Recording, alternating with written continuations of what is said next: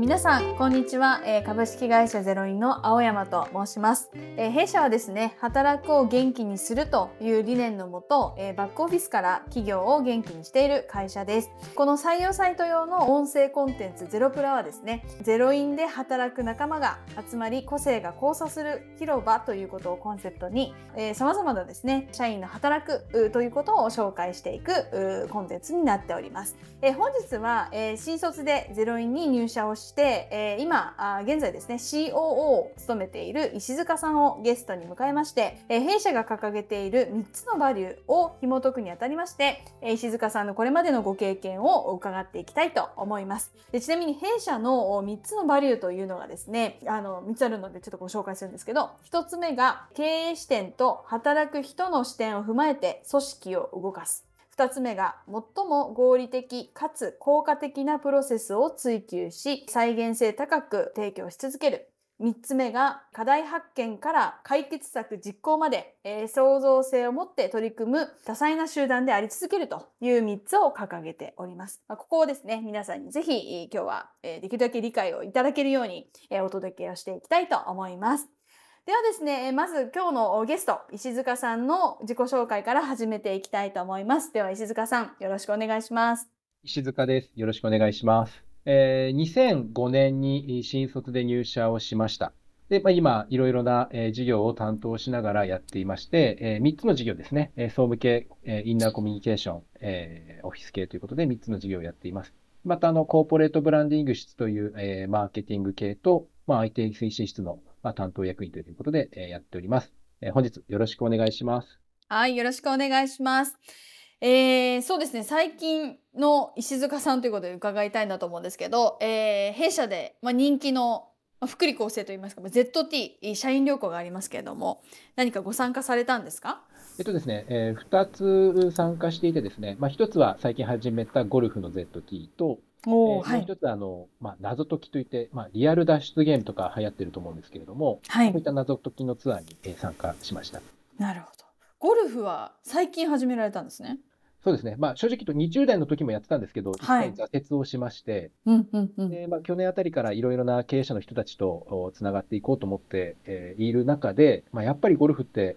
なんかいいなと思いましてですね、えー、今年からいろいろレッスン行ったりしながら始めております。なるほど。うちも結構ゴルフ好きなメンバーいますもんね。多いですね。事前に練習みんなで行ったりとかしながら、結構熱が熱いと聞いておりますはい。そう言ってますね。はい、ありがとうございます。えー、それではですね、あのー、こういった形で私と石塚さんで、えー、今日は進めていきたいと思います。では、ここから始めていきますので、えー、例の掛け声からスタートしたいと思います。はい、では、せーの、ゼロプラ。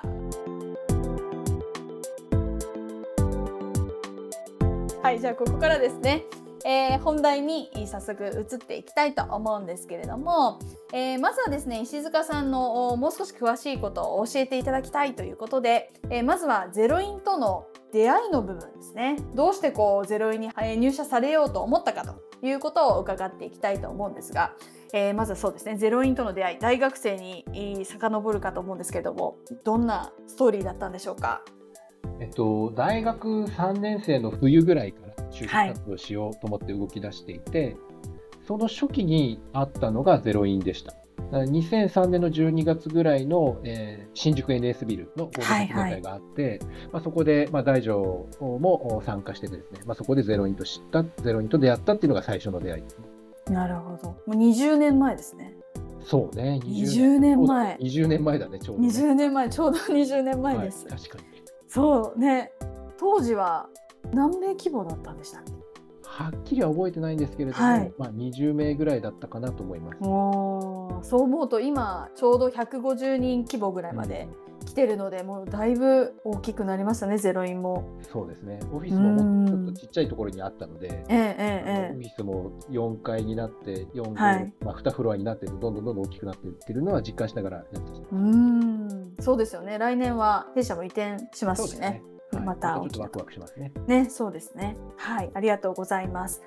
えー、その石塚さんですけれども、けれども、えー、入社後のこれまでのまあお仕事の経歴も少し触れてもよろしいですか？ご紹介いただいてもよろしいですか？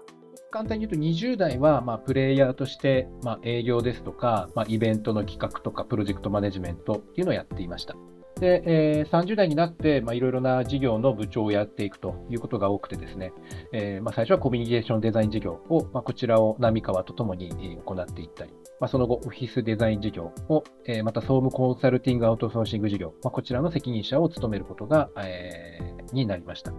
で、40代になって役員になったという流れでございます。うん、あれなんですよ。実は石塚さんは私が入社して1年目の時の最初のマネージャー上司だったんですよね。もう当時のことは私もよく覚えています。その説は。本当にご指導いただいて。はい。ありがとうございます。本当に優秀な、はい、いえいえいえいえ。いえいえ。も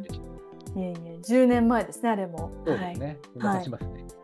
そうですね。あの時がまあコミュニケーションデザイン事業というところでやられてたということですね。うんうんうんうん。ありがとうございます。まあ、こうやって見ると、えー、聞いていくとですね、すべての、まあ、事業というか、今3事業弊社ありますけれども、す、えー、べ、ての事業に携わって、かつまあ、もう今もなくなったようなところもありますが、新規事業にも携わってこられていたのかなということですよね。うんうんうん。ありがとうございます。ではですねここからまあ本題というか、あのー、いきたいと思うんですけれども、まあ、弊社のですね先ほどご紹介した3つのバリューに沿って少しまたお話を伺っていきたいなと思うんですけれどもじゃあまず1つ目ですね、えー、経営視点と働く人の視点を踏まえて組織を動かすということなんですけどももうこの文字文字だけ聞く、うん、まあ、言葉だけ聞くとすごくこう難しく聞こえるんですけれども具体的になんかこうあのえー、石塚さんが、えー、ご認識しているまあ、解釈ですとか、まあ、どんな場面がこうか、えー、仕事の中で出てくるかなということでいくといかがでしょうか？そうですね、えっとまあ、例えばでいくと経営者の方が見えてる視界っていうことと働く人っていう視点で見えてることって、まあ、ちょっと違うのかなと思ってまして、はい、で経営者でいくとやっぱり長期今よりも未来をよく見ているし、まあ、全体を俯瞰して見てたりで働く人でいくと、まあ、日常であったりとか、まあ、未来よりも今がまあ多いでしょうし、まあ、詳細な業務について気になることがまあ多かったりするかなと思います。で、まあ、その両方って、まあ、同じ人が見るっていうのはなかなか難しいかなと思っていて、まあ、例えばでいくと、まあ、こういったオフィスを作ろうと言ったときに、まあ、経営者はまあ少しまあ5年後ぐらいを見据えてオフィスどうしようかってことを喋ってたりしますけれども、まあ、従業員の人でいくと、私はこういう働き方をしたいので、こういうオフィスがいいっていう会話を司会でね、まあ、話したりするので、まあ、そこでちょっとしたズレが出てきやすかったりするのかなと。でそれを自社内だけでうまく、えー、紐付けていく、解決していくっていうのが難しかったりするので、まあ、我々みたいな会社が、まあ、経営視点と働く人の視点を、まあ、踏まえて、まあ、じゃあ、オフィスってこういう形がいいんじゃないでしょうかということをご提案するってことをやってたりしますね。その視点が違うところをどういうふうにあの合わせにいく、まあ、手法というか何かどんなことがあるんですか？そうですね。えーまあ、シンプルなところでいくと経営者の方に、まあ、どうしたいかって話をお伺いしに行くと。えー、とあとは働く人にとってはどういう使い方、どういうオフィスがいいんだっけっていうのをお話を聞きに行くっていう、まあ、この2つをしています。なるほど。だとするとやっぱり経営者の方と結構こう対談するというかインタビューするお話するようなシーンって多いんですかね現場で行くと。そうですねあの、はい、まあ、四六時中経営者と話をするという仕事ではないんですけれども、えー、えー節目節目で、えーまあ、このオフィスどうしていこうかみたいな話を経営者の方とするってことはあのありますね。うんなるほどありがとうございます。そうですよねあの担当者の方がこうって言ったからってことではなくて、うん、まあ、改めあのあえあえてというか私たちが第三者視点でちゃんと全体を見ながら視界を合わせるっていうところから言われたことをやるじゃないってことですよね。うんうんうん。なるほど。そういったインタビューに行くと、はい、担当の方も経営者に聞きづらいこととかあったりして、あ僕らだと、まあ、本当に知らないので、シンプルに、この、まあ、経営理念の意味って何ですか？とか、えー、まあ、来年以降の成長戦略ってどうなんですか？って、我々は自然に聞けるんですけれども、その我々が聞いた質問に対する答えを経営者がまあ返している。それを担当者の子聞いて、なるほどって思うこともあったりしてですね。はい、そういう意味で、あの担当者の人も、あすごく勉強になったとか、理解が深まったって言っていただくこともあったりします。なるほど、はい。ありがとうございます。はいじゃあちょっと続いて2つ目に行きたいと思うんですけれども、えー2つ目がですね、えー最も合理的かつ効果的なプロセスを追求し再現性高く提供し続けるということなんですけれどもここはいかがでしょうか？そうですね。まあ、あの、まあ、自分のね、仕事に置き換えてみる。まあ、学生の方ですとまだ働いたことがないから、まあ、イメージしづらいかもしれないですけれども、まあ、例えばバイトとか、えーまあ、サークルの運営みたいなところですごいやりづらい業務フローってあるかなと思うんですよね。で、それをやり続けるのってめちゃくちゃ大変だだし、苦痛だったりすると思うんですけれども、まあ、それをうまく解決していくっていうことをこだわってやってるのが、まあ、この、まあ、行動指針ですね。なるほどなるほど具体的なまあ弊社の事業というか、うんうんうん。えー仕事内容でいくとどんなことがあると思いますか？まあ、例えばあの総務コンサルティング、アウトソーシング事業の例で言うと、はい。えー普通の BPO の会社さんって、受け負った、えー業務のマニュアルっていうのは、一回作ったらその後あんまり変えないんですね。うんマニュアルって作り変えるの結構大変なので。うんうんなんですけども、我々は基本的には、えー合理的なプロセス、効果的なプロセスは何かっていうのは常に日頃ですね、考えながらやっていて、まあ、ミスが起きないような仕組みであったりとか、えー負担がかからない、まあ、自分たちもそうだし、お客様たちにとって負担がかからないマニュアルってどうなのかみたいな、業務フローってどうなのかっていうのを定期的に見直しをしていったりします。で一番わかりやすいタイミングでいくと、まあ、担当者が引き継ぐタイミング、まあ、我々人事異動、まあ、積極的に行っていますが、ええ。えー担当引き継ぎのタイミングで、まあ、あ当たり前に思ってやっていたことをですね、他の人が見てみると、まあ、意外とこのフローって、えーいらなかったんじゃないかってことが気づけたりするので、まあ、そういうタイミングで定期的に見直しを行いながら、えー合理的かつ効果的なプロセスを追求していくってことをやっていますね。なるほど。あれですよね。毎年新人が、えー現場配属をされてまさにそのマニュアルなんなんてものもこう見た時にこれってあの違うんじゃないですかとかもっとこうしたらどうですかみたいなことが出てくるってよよく聞くんですけど、うん。まさにまあここの部分ですよね。新しい視点がこう入った時に引き継ぎだったりのタイミングで改善をしていくと。当たり前じゃないみたいなところが。うんうんうんうん。ありがとうございます。僕も最初の研修のタイミングですね、新卒はいで入社をした研修のタイミングは、えーっと常駐の業務を2、3ヶ月ほどやってたんですけれども、ええも先輩に、これってそもそもみたいな話をしてたんああ、なるほど。そうですよね。うちの新人ちゃんたちは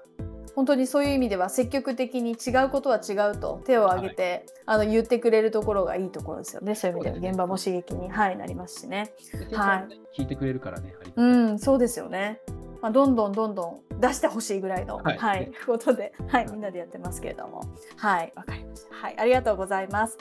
えーじゃああの最後ですね3つ目のあのものになりますけれども、えー課題発見からあ解決策実行まで創造性を持って取り組む多彩な集団であり続けるということですけれどもこちらはいかがでしょうか？まあ、冒頭でね、青山さん話してもらいましたが、働くを元気にしたいと思って我々やっていますが、お客さんごとにやっぱりその課題がそれぞれ様々だったりします。で、その課題解決になんとか我々貢献したいなと思うんですけれども、一人の力、例えば僕一人の力あでは解決できないことが多々あって、まあ、じゃあどうやってお客様に貢献するかでいくと、えー自分とは違った強みを持った、えー仲間、えーそれは社内の方もいますし、まあ、ええ社外の方も含めて、まあ、いろいろな人たちの力を、えー借りながら、お客様の課題解決をおクリエイティブに創造性を持って、えーやっていきたいなというふうに思っています。まあ、なんで多彩っていうことが大事かなと思っていて、うんまあ、いろんな人たち、えーいろんな属性のお働き方の人たちがいる中で、そういう人たちがですね、働きやすい環境を作ることが、結果的にお客様に対する価値貢献、課題解決に貢献できるんじゃないかなというふうに考えています。なるありがとうございますそうですねうちも新卒中途うん。もそうです、まあ、バックグラウンドが結構ねいろんな方がいらしてええええ個性がいろいろある、はい。まあ、会社ですもんね。だなと私も、はい、ひ常日頃思いますけれども。なるほどな、わかりました。これをじゃあではちょっとこう事業というか、ええええあのー仕事の中にえー落とし込んでいく考えていくと、なんかどんなことがありますか？まあ例えばコミュニケーションデザイン事業の流れでいくと、はい。まずあのお客様とおお話しさせていただくのは営業の人がやります。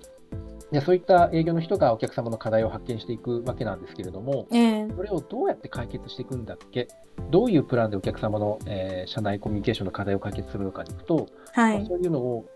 プランニングする、考えるのが得意な人がいたりしますし、はい。えーワークショップという形で社員の人たちを巻き込みながら解決策を見出していくっていう、まあ、ワークショップが得意な人もいると。で一方でそういった、えーきっちりかっちり進めるのが苦手だったりする人もいるので、はい。一方でプロジェクトマネジメントが得意な人、うん。スケジュール通りとか計画通りとか業務をちゃんと遂行するっていう人がいたりしますので、そういった営業とかプランナー、プロジェクトマネジメントの人、まあ、この辺がですね、お互いの強みを発揮して、えー弱みを補完しながら、えーやっていくということをしていますね。なるほどチームで勝つとそういうところですよね。うんうんうんうん。ありがとうございます。私は前の部署コミュニケーションデザイン事業、まええまさにここにいる時はええ。そうですねプロジェクトマネジメントの役割をすることが多くって確かに営業もやりましたけどはい。あの得意だなと思うのはプロジェクトマネジメント側の方で、あまさにその配属を最終的にはしていただいたわけですけれども、うん。あのすごくそうですねあのそれぞれの持ち味強みを生かしてみんなが得意なところを生かしてお客さんに対峙してるなっていうのは私も現場のシーンでもよく感じてたところではありますね。う強んみが生かされた方が、チームとしての力も発揮するし、ええ働く人自身も自分の強みが生かされた方がはい楽しいと思うので、まあなんか個人にとってもいいし、お客様にとってもいいし、組織にとってもいいのかなと思うので、こういった多彩な集団っていうのは今後も大事にしたいなと思います。はい、そうですね。はいありがとうございます。まあ、一つ一つの、まあ、仕事の延長線上に、まあ、このバリュー、まあ、もうその価値みたいなことがあるんだなっていうのが、はい、よく感じられました。はい、ありがとうございます。はい、あとは最後になりますが、えー石塚さんの方から何か一言いただいてもよろしいでしょうか？えっと、ベースにあるのがですね、えーゼロインの社名の由来であるお客様であったりとか仲間の人とですね、波長を合わせる。無線用語で、え周波数を合わせることをゼロインするっていうんですけれども、まあ、ゼロインの社名の由来はそこから来ていますが、3つのね、行動指針がある前提には、社員の人たちがお客様であったりとか仲間と周波数を合わせて一緒にお客様のためにどうしていくかってことを考えられる。まあ、この風土であったりとか、えーメンバーのスタンスがあるからかなと思いますので、このゼロインの社名の由来っていうのもすごく影響していることかなと思いますね。はい、ありがとうございます。はい、ということであの今日もあっという間にお時間が来てしまいましたので、えー本日のテーマはですねここで、え終了とさせていただきたいと思います。えー弊社のホームページにもですね、えその他いろんなテーマで、え掲載をしておりますので、えご興味ある方はぜひぜひご覧いただければと思います。えそれでは本日以上になります。皆さんありがとうございました。さようなら。